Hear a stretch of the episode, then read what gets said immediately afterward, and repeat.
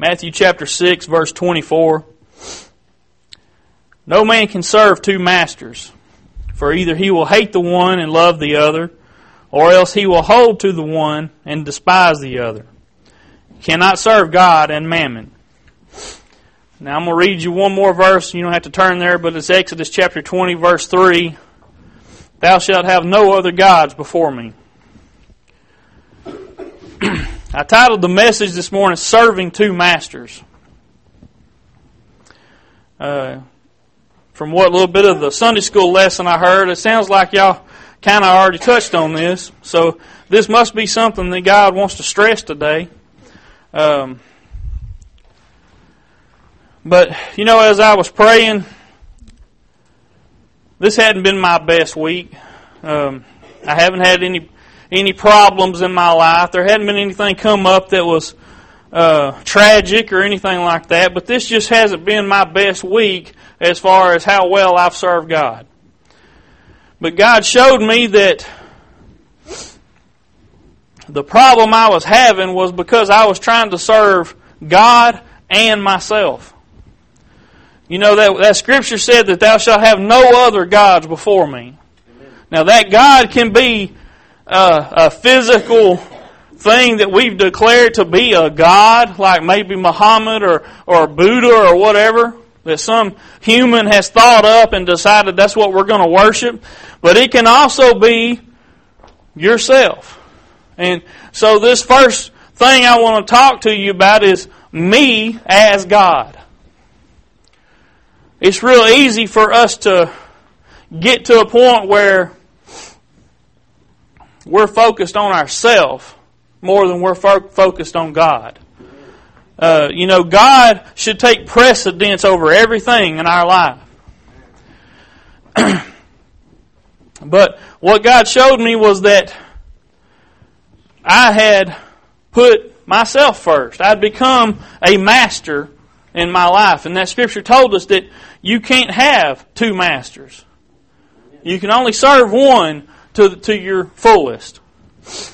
So when you try to serve yourself and God, what's going to happen? That scripture says that you will hate one and love the other, or else you will hold to one and despise the other. Now, I don't have any hatred in my heart toward God. But what I noticed is that when I begin to serve myself, serving God becomes something I dread. Now, I try my best to always just be as transparent as I can with y'all. I want y'all to know that I struggle with the same things you do. And that's what I've noticed this week. When, when I don't spend the kind of time with God that I need to, when I don't put God first in everything I do, that becomes the thing I don't want to do it becomes that much harder for me to want to read and study His Word, spend time in prayer with Him, and to, to live a life the way I ought to live because I'm serving myself. You know, I've also noticed that when I'm not where I ought to be with God, it affects the way I deal with other people. Because I'm now concerned about myself. I'm not concerned about the things God would have me to be concerned about. Jesus said that the second greatest commandment was that we would love others as we love ourselves. When I am not about His business, when I'm about serving myself and not Him, that is not as important to me anymore because I'm concerned about me. You know, God wants us to put Him first, but He also wants us to, after that, put others ahead of ourselves. It's sometimes easy for us to put off serving God until another day. There's a lot of times I come home from work, and you know, y'all listen. I, I'm tired when I get home from work, but I don't get out there and build fences every day. You know, I sit in the office most of the day. There's days I work a lot harder than I work other days. But my work generally does not involve physical labor. So that tiredness when I get home really bleeds more into uh, wanting to be lazy than it bleeds into I'm actually physically tired. So, there's plenty of times when I get home and I think, well, you know, it's Monday. I got six more days before I really have to be ready to preach or anything like that.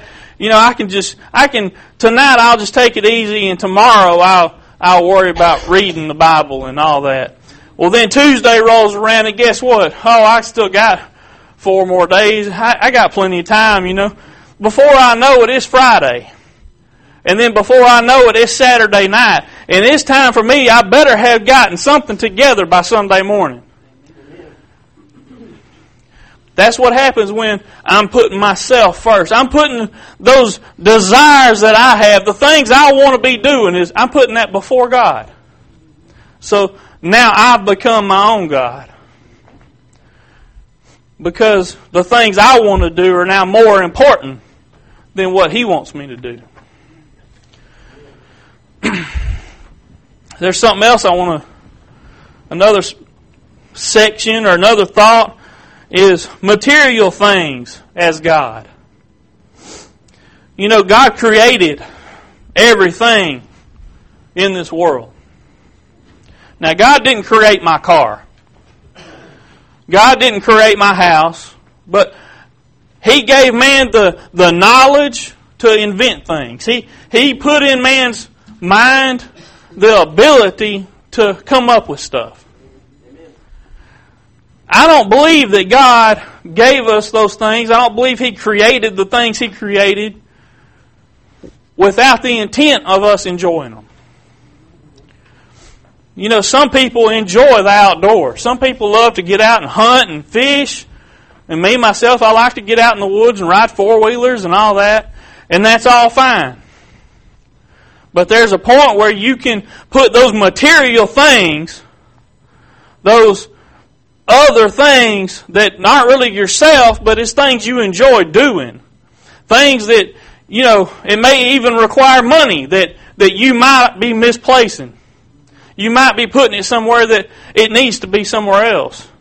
You know, you can spend a lot of money hunting and fishing and riding four wheelers. You can spend a lot of money uh, fixing up your car or or painting your house or, or doing all this stuff. And I'm not trying to tell y'all not to enjoy those kind of things. But that you've got to put these things in the right order. There's a certain precedence that needs to be set. We need to make sure that we're taking care of what God wants us to take care of before we take care of these other things.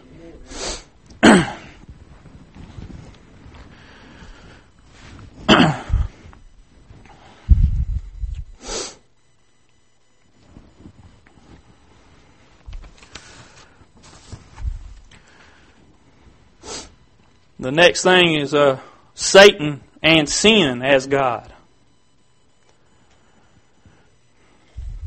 I want to read you another scripture, Romans chapter 7, verse 14. Now, y'all kind of bear with me on this, and really, if you haven't read this before, you need to go back and, and read it and spend some time understanding what this means. Because this, you know, Paul was a master of what I sometimes like to call double talk. He could just he can he can say things in a way that I can't figure out until I spend some time really digging through what he was really saying. And this is one of those. This is a hard one, so y'all bear with me as I read it. Romans chapter 7, verse 14. For we know that the law is spiritual, but I am carnal, sold under sin. For that which I do, I allow not. For what I would that I that do not for what I would that do I not. But what I hate that I do. If then I do that which I would not, I consent under the law that it is good. Now then it is no more I that do it, but sin that dwelleth in me. For I know that in me, that is in my flesh, dwelleth no good thing. For to will is present with me, but how to perform that which is good I find not. For the good that I would not, for the good that I would I do not, but the evil which I would not, that I do. Now if I do that, I would not. It is no more I that do it, but sin that dwelleth in me. I find then a law that when I do, would do good, evil is present with me. For I delight in the law of God after the inward man. But I see another law in my members, warring against the law of my mind and bringing me into captivity to the law of sin which is in my members. O wretched man that I am, who shall deliver me from the body of death, of this death? I thank God through Jesus Christ our Lord.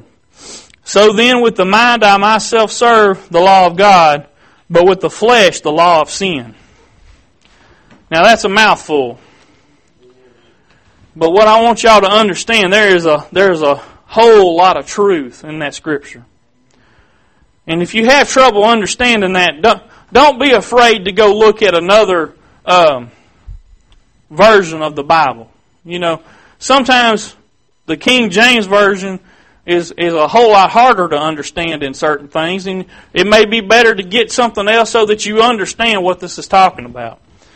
But I'm going to try to be real basic with you about what this says today. Paul is talking about this struggle that goes on within each one of us. Look in verse 25. He says, So then my, the mind, so then with the mind, I myself serve the law of God. Now that's, he's talking about your spirit man right there.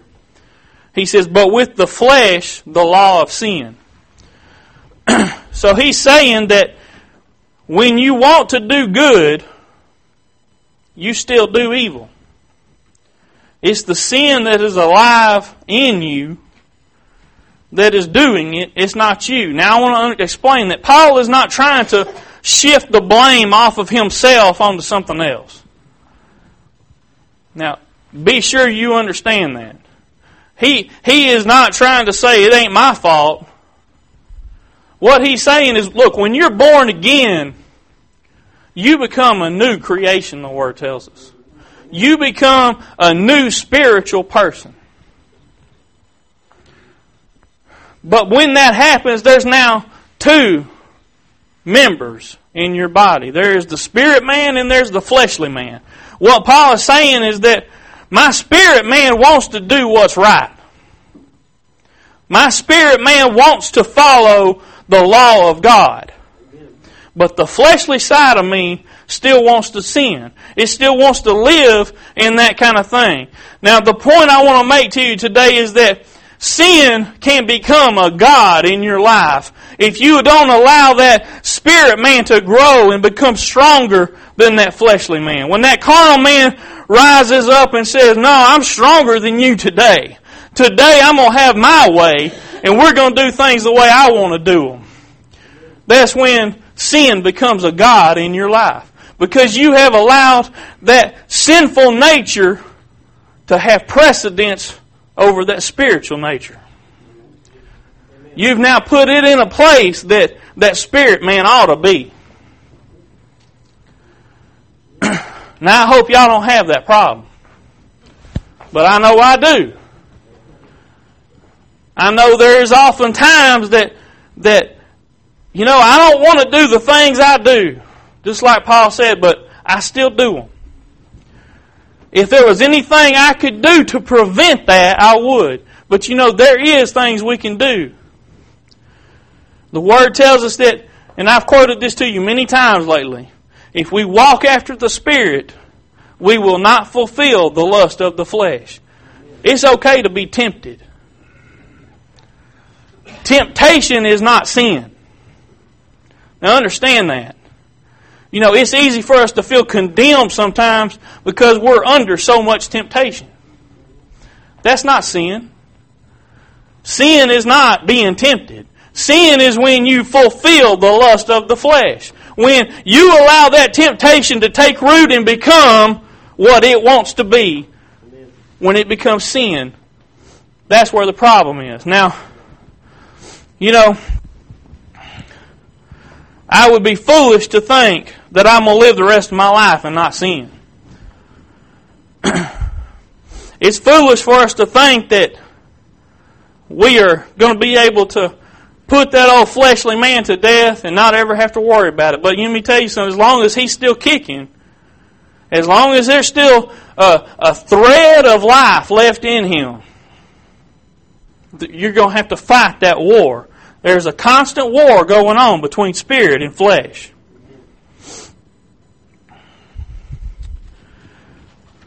When, you know, Paul's talking about when I do the things I don't want to do, it's not me that does it, it's the sin dwelleth in me that, that's doing it.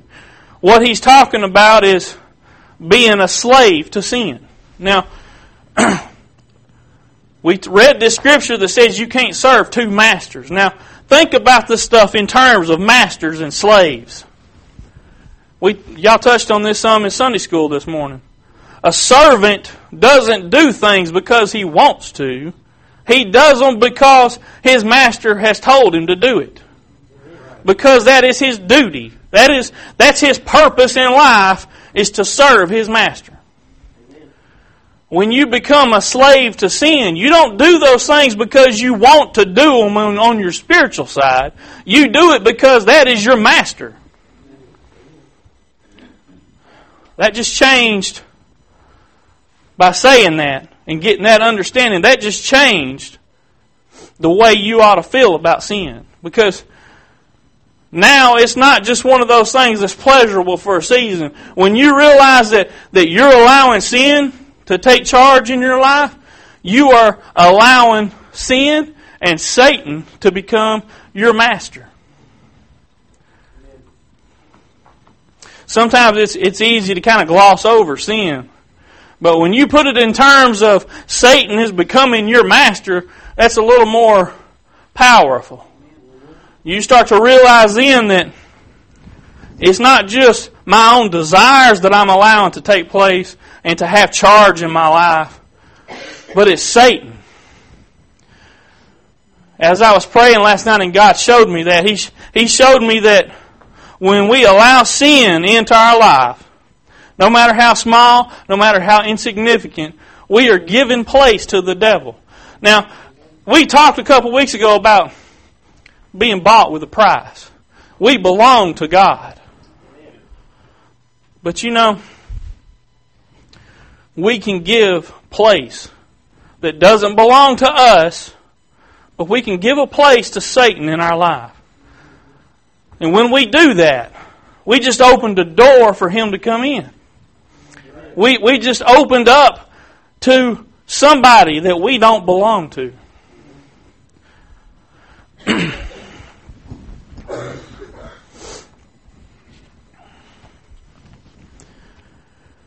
I've got a couple other scriptures here I want to read you. James chapter 1 verse 17 says, Every good and every perfect gift is from above and cometh down from the Father of lights, with whom is no variables, neither shadow of turning. Romans chapter 8 and 29 says, For whom he did foreknow, he also did predestinate to be conformed to the image of his Son, that he might be the firstborn among many brethren. Now, I read you those two scriptures because they kind of tie all of this together. You know, we talked about these material things earlier that we enjoy doing. And that first verse I just read you says that every good and perfect thing comes down from from heaven. It comes from God. So don't feel like you can't do some things that you enjoy doing because everything that's good that doesn't lead you into sin, it came from God. God chooses to bless us with those kind of things. But we've got to remember who they come from. When we remember that those things come from God, we ought to be giving Him the praise for them. We ought to make sure that we're not allowing the, the created things to take place of the Creator. It's this world often wants to worship the created things. You know, even the Israelites, when when Moses was up on the mountain receiving the Ten Commandments, they decided they was going to build them a golden calf to worship. They would rather worship the thing they could see, the, the thing that was created, than to worship the one that created it. It's too easy for us to do that. We we start to look at all these nice things we have and, and things that we enjoy doing, and we put those so much higher than the time we ought to be spending with God doing the things that He would have us to do. Whether it be praying or spending time in His Word or helping other people or whatever it may be. That last verse I read you says that Jesus was the firstborn among many brethren. I was listening to Jentezen Franklin this morning on the TV, and you know, it's amazing how God will give you a word, and then you hear somebody else preach the same thing in a different way. And then you come to church and you hear the Sunday school lesson that's talking about the same thing in a different way. And I promise y'all, I didn't sit and look at the Sunday school lesson last night when God gave me this word. And I sure didn't watch Jentezen Franklin before his message was on this morning. But what he talked about, he was talking about the first fruits. He was talking about giving of yourself to God from your first fruits. He was talking about putting God first.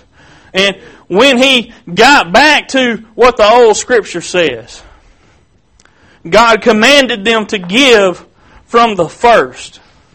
He said that the firstborn of everything was His. The firstborn lamb, the firstborn whatever was His. The firstborn child. Do you realize that they had to redeem their firstborn child with the blood of a lamb? God told them either redeem it or break its neck because it's mine.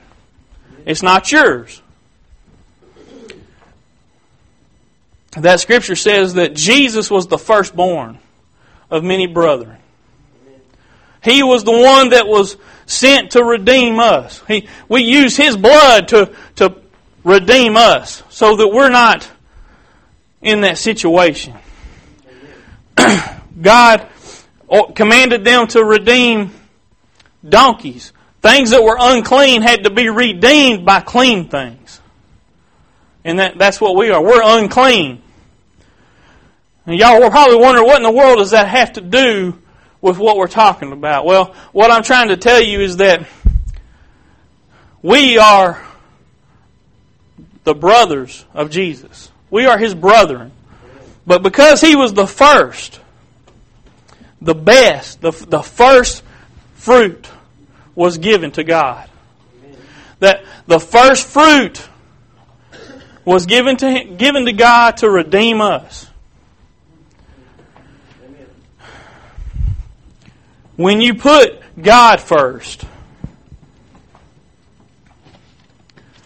you know, that may be in your tithes, that may be in your first time of the day, whatever it may be. You, you, you decide what God has laid on your heart. But when you put God first, all that other stuff not only becomes less significant, but those things that you worry about, you wonder, how am I going to pay my bills? You wonder, how is it that I have time to do all this other stuff because I've got so much to do? But when you give it to God first, miraculously those things just work themselves out. Sometimes it don't seem like it's going to. Sometimes you may get down to the wire, but God will provide for you. You know, when uh, Abraham took Isaac and offered him as a sacrifice, God provided. God provided a ram to redeem his son. Just like God provided in that situation, He can provide in, in your situation. But what did Abraham do? He gave of his first to God. He put God first. You know, he could have had these selfish desires and said, No, God, this is my son. I'm not going to do that. I'm going to keep this for my own. But God said, No, the first is mine. After that, you can do whatever you want. It's yours then. But that first, that first is mine. We've got to put God first in everything we do because when we don't, I tell you, y'all don't want to feel like I felt last night. You don't want to be there. I don't know if you've ever been there before, but it's not a good feeling. You know, there's a weight that was on me because I knew I had just wasted an entire week not serving God. Now, listen, I, I didn't get off and, just fall off into the middle of some big sin or, or anything like I'm just telling y'all that I did not serve God last week. I served myself. I was looking out for number one, me. I wasn't looking for what God wanted me to do. I wasn't looking for opportunities to speak up for God. I wasn't looking out for anything but myself. And when you come to the point where you realize that you had just wasted that time, it is a terrible feeling. I, I, don't want y'all to go through that. I don't want y'all to feel that same kind of heaviness because it's not a, a good thing. It's not a joyful thing. The Word tells us that sin is pleasurable for a season, but the end thereof is death.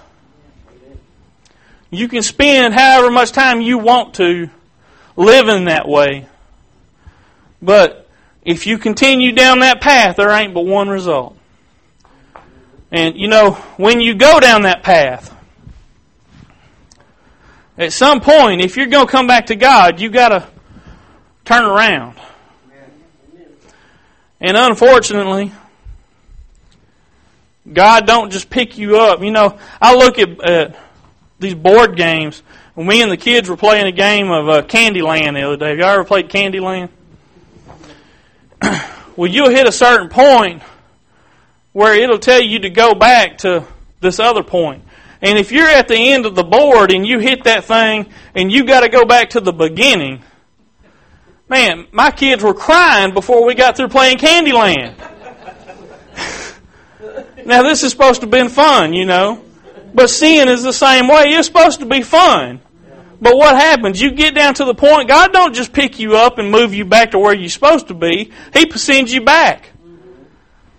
So that means I've got to go back and redo what I was supposed to have been doing this week. And I don't want y'all to have to do that. Y'all stand with me.